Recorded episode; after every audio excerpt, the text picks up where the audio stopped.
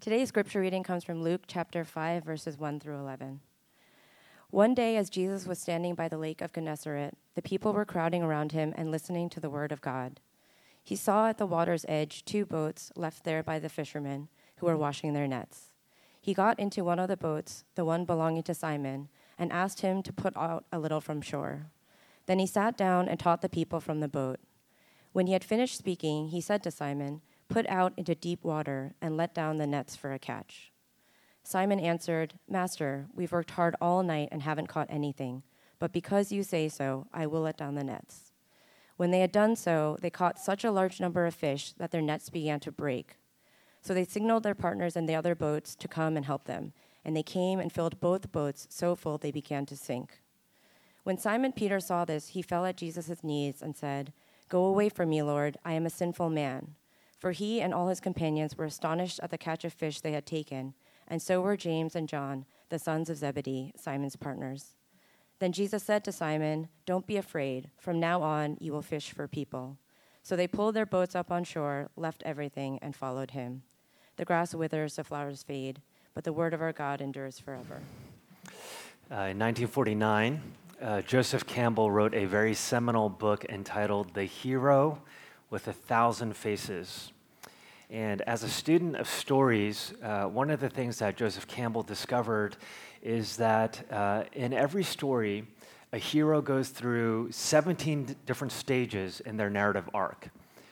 And uh, we're not going to go through all 17 stages today, but let me summarize all 17 stages in just three stages. Every hero experiences a calling, they experience conflict, and they display courage. So um, let me use Moana as an example since she was playing in um, the Chung household this morning. Moana experiences a calling. Um, her father wants her to be the next chief of the island of Motunui. Her grandmother thinks she's going to be the one that is destined to save the people on the island of Motunui. But even though she experiences a calling, she also experiences conflict. And the conflict is this the island of Motunui can no longer support the weight of all the people that live on the island.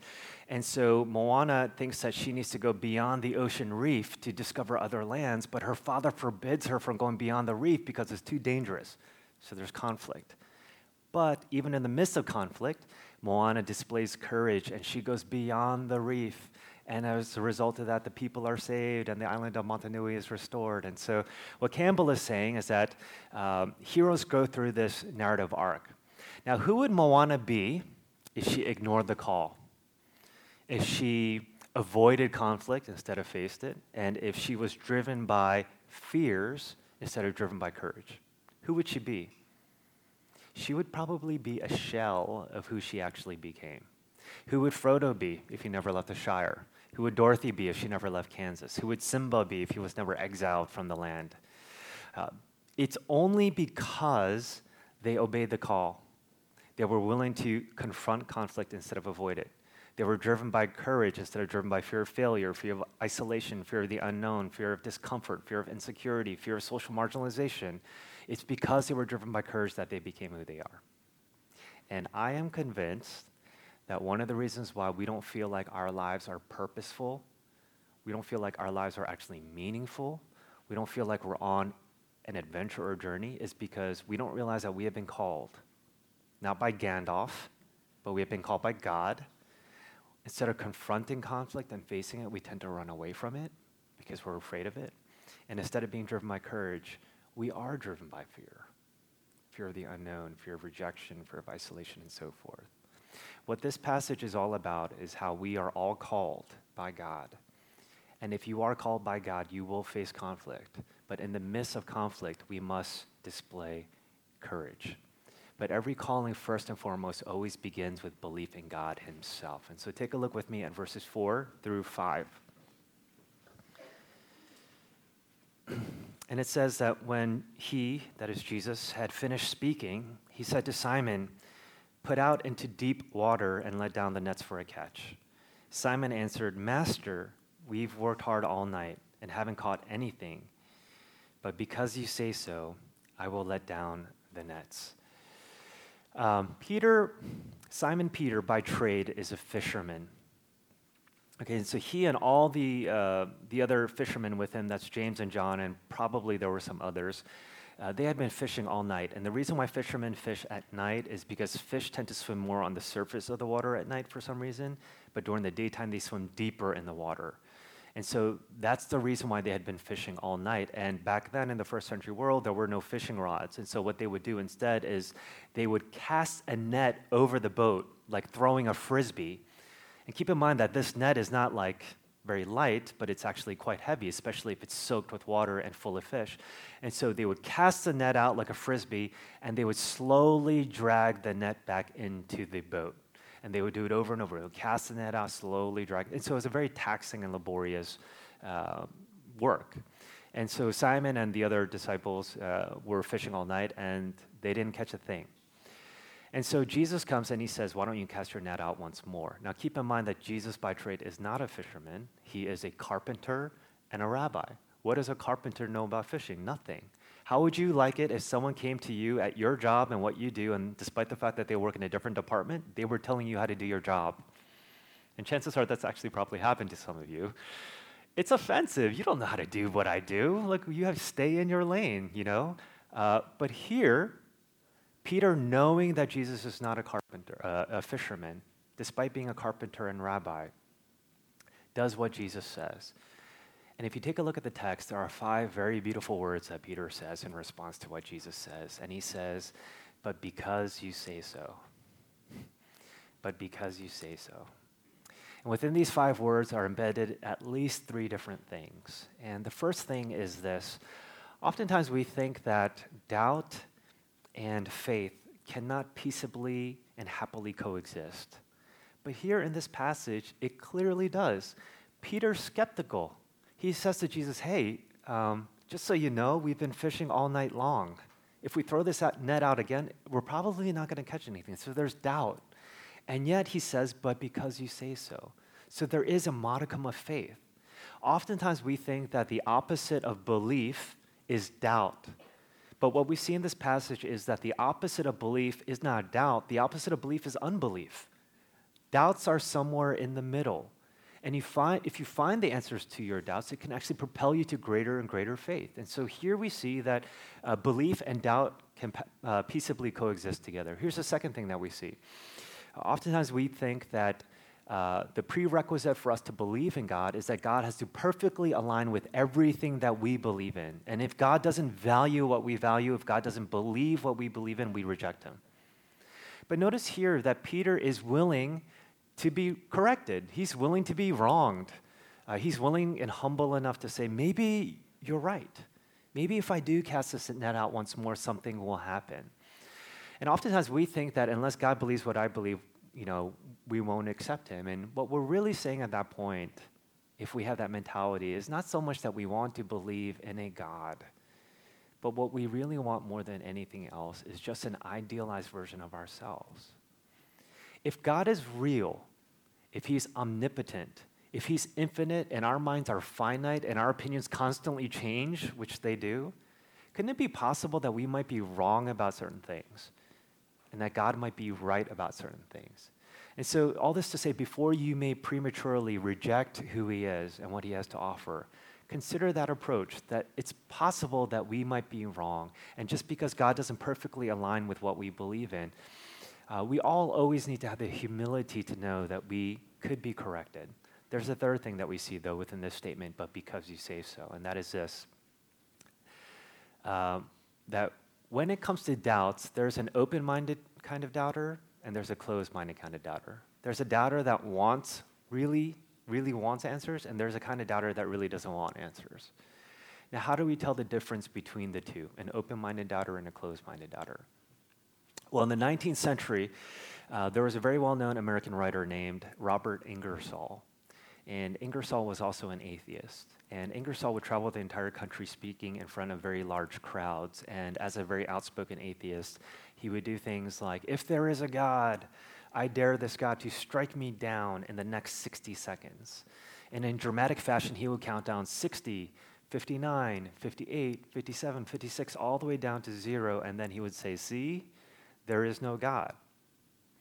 Now, to Ingersoll's credit, he would say that if there was enough evidence for God, he would actually believe in him. But based upon his approach, would you say that he's an open minded doubter or a closed minded doubter?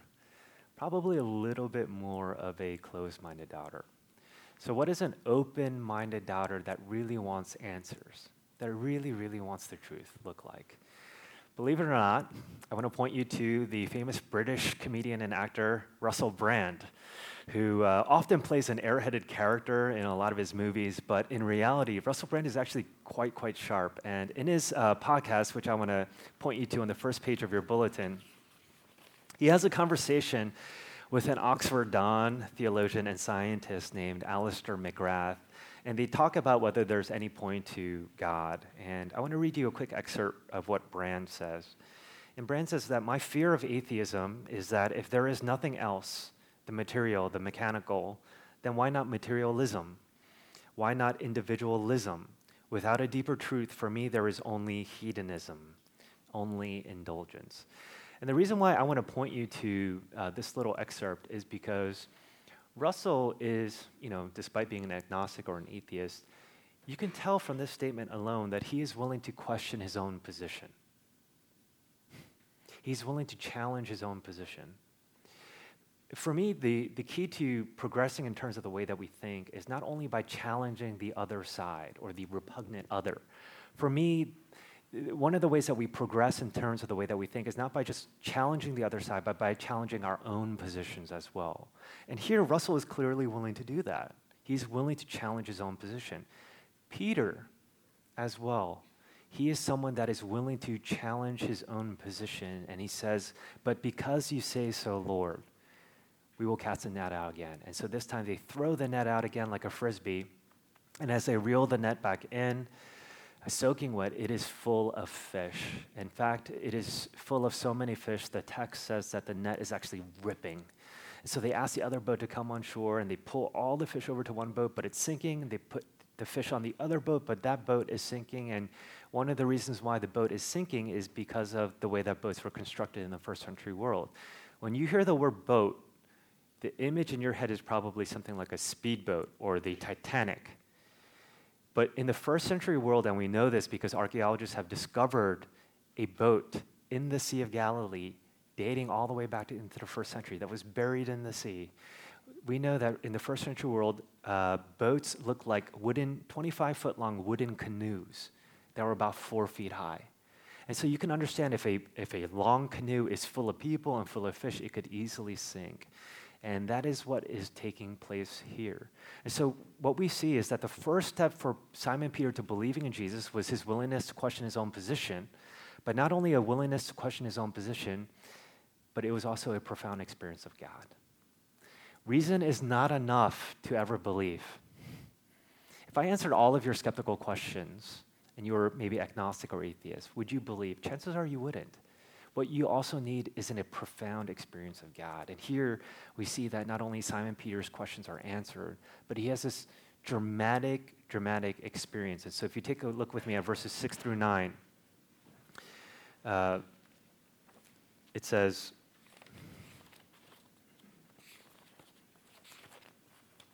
When they had done so, they caught such a large number of fish that their nets began to break. So they signaled their partners in the other boat to come and help them, and they came and filled both boats so full that they began to sink.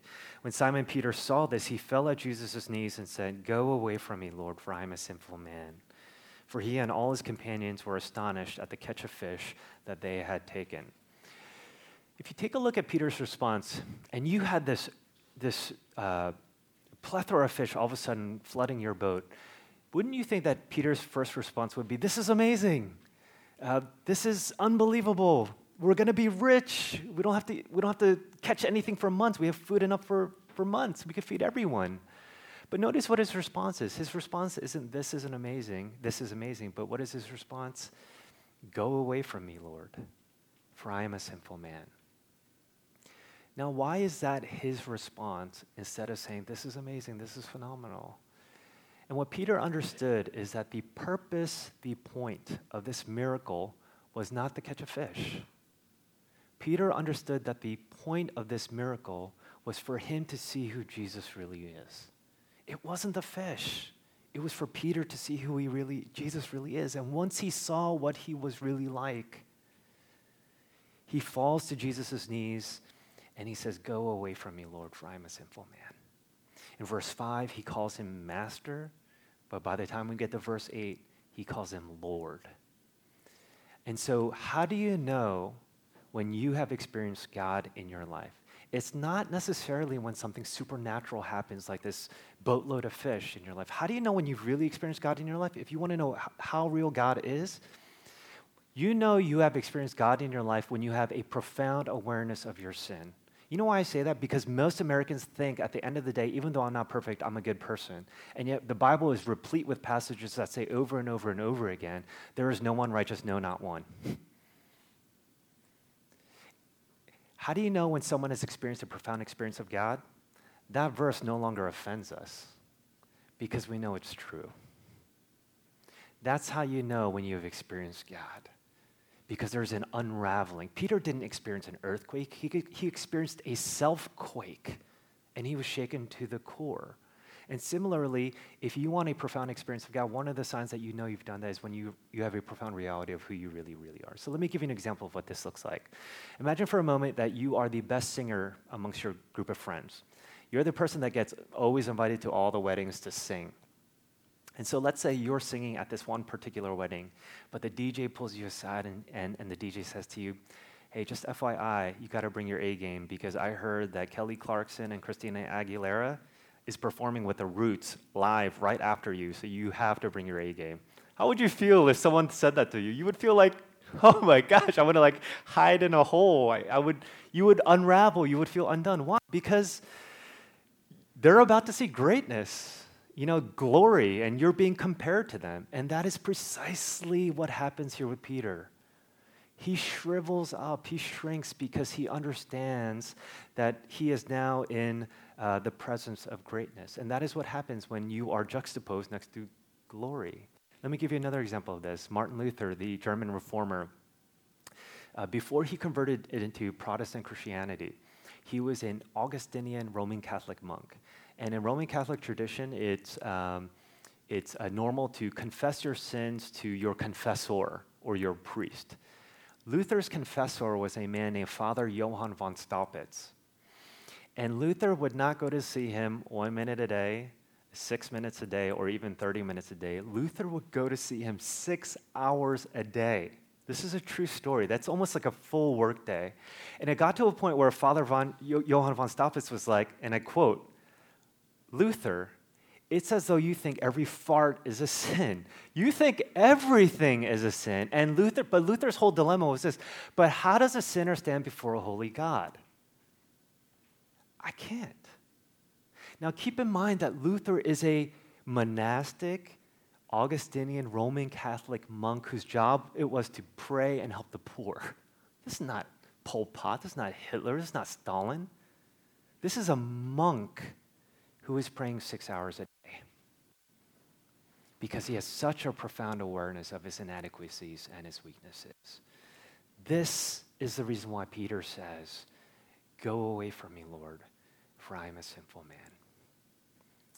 Imagine again for a moment that we are all astronauts and a glass manufacturer makes our windshields for the space shuttle that we're going to take to Mars. But the manufacturer says 99% uh, of this windshield is actually fine, but there's a small, tiny crack right in the middle of the windshield. But here's the good news most of the windshield is fine, and the crack hasn't grown in the past few months. It's stayed the same size. If you were an astronaut, you know, about to fly to Mars, would you accept that windshield? Of course not. Why? Because good windshields don't go into outer space. Only perfect ones do. And it is no different when it comes to God and heaven. Good people do not go to heaven, only perfect ones do. This is the reason why Peter says, Go away from me, for I am a sinful man. And yet, what is Jesus' response in 10, uh, the latter half of verse 10? Jesus says to him, Don't be afraid. There are a lot of different things that Jesus could have said, but he calms Peter's fears, and he says to him, Do not be afraid. When Peter wants to push God away from him, Jesus away from him, what does Jesus do? He pulls him in closer. And in this very tiny verse, you see a glimpse of what God is like. Even when we want to push him away, he refuses, and he wants to always pull us in closer to be more and more like him. And so he says, Don't be afraid. I was thinking about this uh, phrase uh, actually all week, and I was uh, reminded of an essay I read a few years ago by a man named um, Bertrand Russell. Bertrand Russell was a mathematician and a philosopher who taught at Cambridge uh, over 50 years ago. And Russell was also a, a very outspoken atheist. And um, his quest was always to find what makes life enduring. And so he investigated a lot of different religions in the world and philosophies. And he wrote an essay entitled, Why I Am Not a Christian. And he actually delivered this to the National Secular Society in England. And if you read this essay, it's not very long, and it's actually quite a good read. Uh, one of the things that Russell says is that um, he believes that religion is primarily predicated on fear. Religion preys on the fear of certain fears fear of the unknown, fear of death, fear of hell, fear of the wrath of God, fear of judgment. And so it preys on people's fears and it, it manipulates people. And so for Bertrand Russell, he was like, This is why I can't believe in Christianity, because it's predicated on fear. And yet, what does Jesus say in verse 10? He says, Don't be afraid. You don't have to fear me. Now, why is Jesus, why is God someone that we don't need to be afraid of? But why is he someone that we can approach and actually love? Well, there's a story of a, um, an English teacher who taught uh, writing in elementary school. And um, she had this one particular student, this one particular year, uh, that said something and wrote something she had never heard before. And so she called their parents. Now, as a parent, this is the last thing you ever want a, phone call from your daughter or son's teacher saying what they did. And um, I was thinking about this story in relation to uh, my own daughter Logan because she, she's like a sponge right now. She's two, and so she's she regurgitates anything that we say. And so sometimes my wife Hannah and I will say things like, "Oh shoot," and you know whenever we made a mistake or something. And so my daughter Logan would say, "Oh shoot" as well, except that when she says it, it sounds like "Oh something else." And so she says this in context all the time, and she says it numerous times a day. And so she started saying at school. And so I had to prep her daycare teachers saying, you know, we're not teaching her this. I promise this is really what she means. And so I was thinking about that. But anyway, so uh, the teacher calls the, uh, the uh, daughter's parents, and she said, every year um, we do a, uh, a writing exercise. I begin the story, and the students are supposed to end it. And so the story goes that there's an ant and a grasshopper. And the ant during the summertime diligently stores away its food in preparation for the winter, while the grasshopper just runs and plays. So fast forward a few months later, and it's wintertime, and the ant has plenty to eat, but the grasshopper is now starving. And so the grasshopper sheepishly goes to the ant's home, knocks on its door, and says, May I have some food? And the teacher says, Now you finish the story. And she says, most of my students, I mean, all of my students do one of two endings. Number one, the ant says, Here's some of my food, and it shares it with the grasshopper. Or the alternative ending is that the ant says, No, you were lazy, you need to learn your lesson, so I'm not going to share any of my food with you. But she said, You know, your daughter came up with the third ending, an alternative ending I've never seen before. And she said, Your daughter said that the ant didn't give away some of its food, but it gave away all of its food. And so as a result of that, the grasshopper was, lit, was able to live at the expense of the ant's life. And underneath that little essay, that writing assignment, were a drawing of three little crosses. Now, here's what you know, and here's what the daughter knew the grasshopper is us, the ant is Jesus. And he gave his everything at the expense of his life so that we could have life.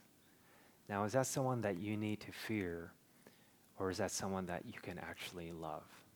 Someone that is willing to do everything for you at the expense of his life. And I should also add that the ant didn't have to give away any of its food to the grasshopper.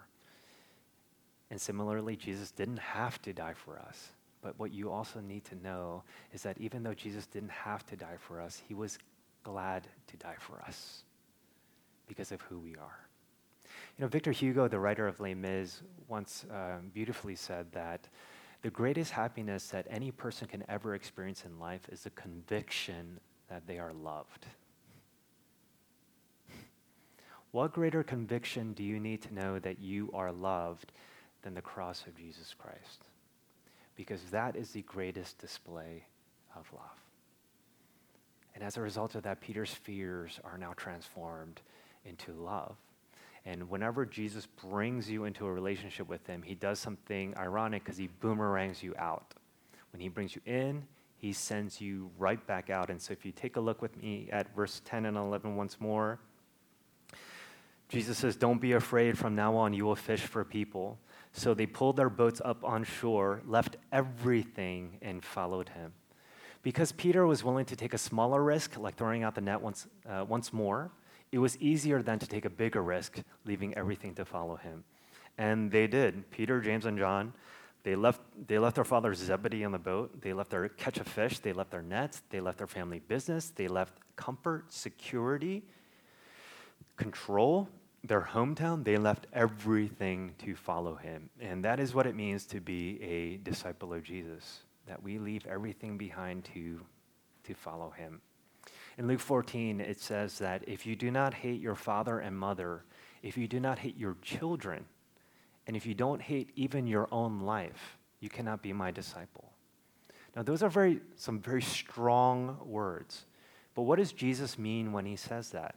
He doesn't mean that you have to literally hate your family. You have to literally hate your life. He doesn't mean it literally so much as he means it comparatively that your love for me has to be so intense that all other loves look like hatred.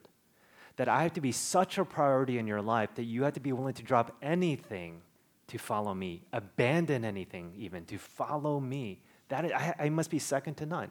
Now, if you do that, if Jesus is that much of a priority in your life, what's going to happen?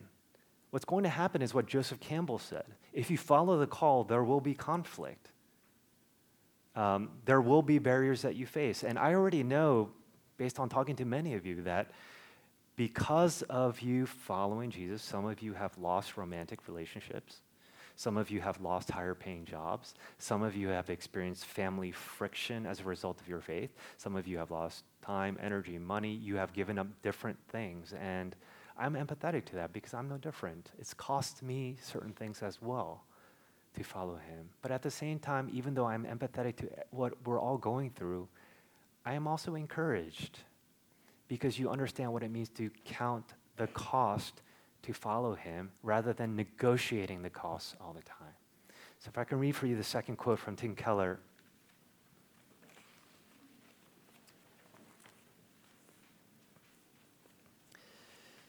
Keller says that people sometimes say to me, I would like to be a Christian, but will I have to do this? Will I have to keep, give up doing that? Will I have to pray, give up sex, quit my job, change my views? Certainly, questions like this have some legitimacy because you do need to consider what it will cost you to become a Christian. Jesus himself tells us to count the cost of discipleship. But I'm afraid many people want to negotiate the cost rather than count it. That is, they are willing to give up things, but they won't give up the right to determine what those things are. They want to be in a position to do ongoing cost benefit analyses on various kinds of behavior, which keeps them in the driver's seat on the throne of their life, uh, as it were. If Jesus counted the cost, the cost of his own life to be in a relationship with us, how can we withhold anything from being in a relationship with him? You actually have no right. Not if you want to be in a relationship with him. You have lost the right to negotiate with him if he has given his everything to you. It would only be fair, it would only be love if you were to do and reciprocate the same way to him. And one of the things that he, he calls us to when we're entering into a relationship with him is to be fisher, a fisher of men. Now, this past week in my community group, I was uh, asking my, my CG, why do you think it's so hard for us to share our faith? And without a doubt, the most the number one unanimous answer was the fear of social cost. The fear that I might not be as cool or accepted amongst my colleagues. the fear that I could even potentially lose my job because of my values and beliefs. And here's the thing you might. You might be socially ostracized. You might even potentially lose your job or a higher paying gig because you're weird and because of what you value and believe. But there is always a cost to following something if it is that much of a priority in your life. But we do so. Why? Not only because He loves us, but because He says so. Because that, it, that is what it means to be a disciple, someone that follows Jesus. And so, one of the most important things that we have to learn as modern Christians living in the city is that what does it look like to share our faith? It means two things not hiding who you are and just being yourself. That this is who I really am. And it's not second, third, or fourth, but it's actually number one, and I cannot hide who I am. So let me read the uh, third quote on the uh, first page of your bulletin from Michael Bechtle. And Bechtle says that I found that when I try to share my faith in unnatural ways, my fear gets larger and tends to stop me from sharing. That kind of fear almost always signals that I'm sharing out of guilt instead of compassion. But when I share in ways that fit with God's design for me, a creative tension compels me to look for new ways to move forward. Compassion drives me to look for unique, appropriate ways to make a spiritual connection. And what he's saying here is that when we share our faith, our, our main goal is not to procure an unnatural decision at the moment, because evangelism is not an event, it is a process. And so we're not looking for someone to say some kind of prayer or something like that at that moment. All we're called to do is just be ourselves. All you're called to do is just say, This is who I am. All you're called to do is just to gently nudge people to the next level of belief. All we're called to do is to cast a net out. But the catch of fish at the end of the day is ultimately up to Him. And as someone that struggles casting my net out, if I can be very honest, the more and more I do it, the easier, easier it gets. And secondly, I cannot tell you how awesome it is to see people's lives transformed. Because we are not in the self help business, we are in the resurrection business. And we want to see people's lives flipped upside down and healed. I cannot tell you how awesome it is to be on a journey with God like that. The fact that I get to partner with what God is doing in people's lives, it is incredible, which is why every Monday morning we have a staff meeting. And before we talk about our agenda for the day, do you know what we talk about? We share stories. We share stories about what God is doing in our midst. But here's the thing even though God is doing some wonderful things and the stories are really, really incredible, even if there were no stories for that week or for that month or for that year, we wouldn't change a thing. We would still be doing what he said to do. Why? Simply because he says so. Because it's not about us, it's about him. So let me close with one final story from Elizabeth Elliot. And she says that um, one day Jesus is walking with Peter and the other disciples, and Jesus says to the disciples, Will you carry a stone for me? Uh, but being that Jesus didn't specify what kind of stone to carry, being very pragmatic and practical, Peter picks up a very small pebble and puts it in his pocket. For the next few hours, they go walking, and Jesus says, May I see your stone? And he waves his hand in the air, abracadabra, turns into a piece of bread and fish. And for Peter, because the stone was so small, it was just crumbs, and so he's starving. And so a few hours later, Jesus says to the disciples, um, Will you carry a stone for me? And Peter thinks to himself, I got this okay? So he carries this, he picks up this large boulder, puts it on the back of his neck, and carries this around for hours upon hours. And around dinner time, Jesus says, Now put this stone by the riverside. So they all throw the, their, their stone or their mini boulder by the riverside, and that was it. No fish, no bread, no nothing. And Peter has this, Peter's dripping in sweat, and he has this perplexed, dumbfounded look. And so he's thinking, you know, what's up? And Jesus, seeing that he's he has this expression. He says to him, Peter, who were you carrying the stone for? Was it really for me or was it for you?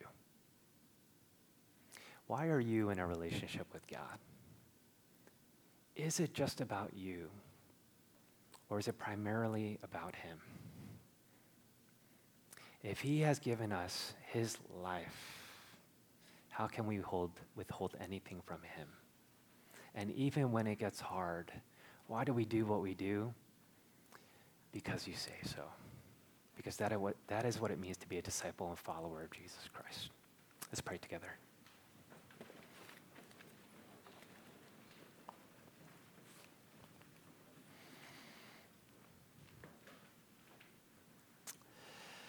In the words of uh, Kevin DeYoung, Lord, would you make us as passionate about you as Stephen A. Smith is about everything?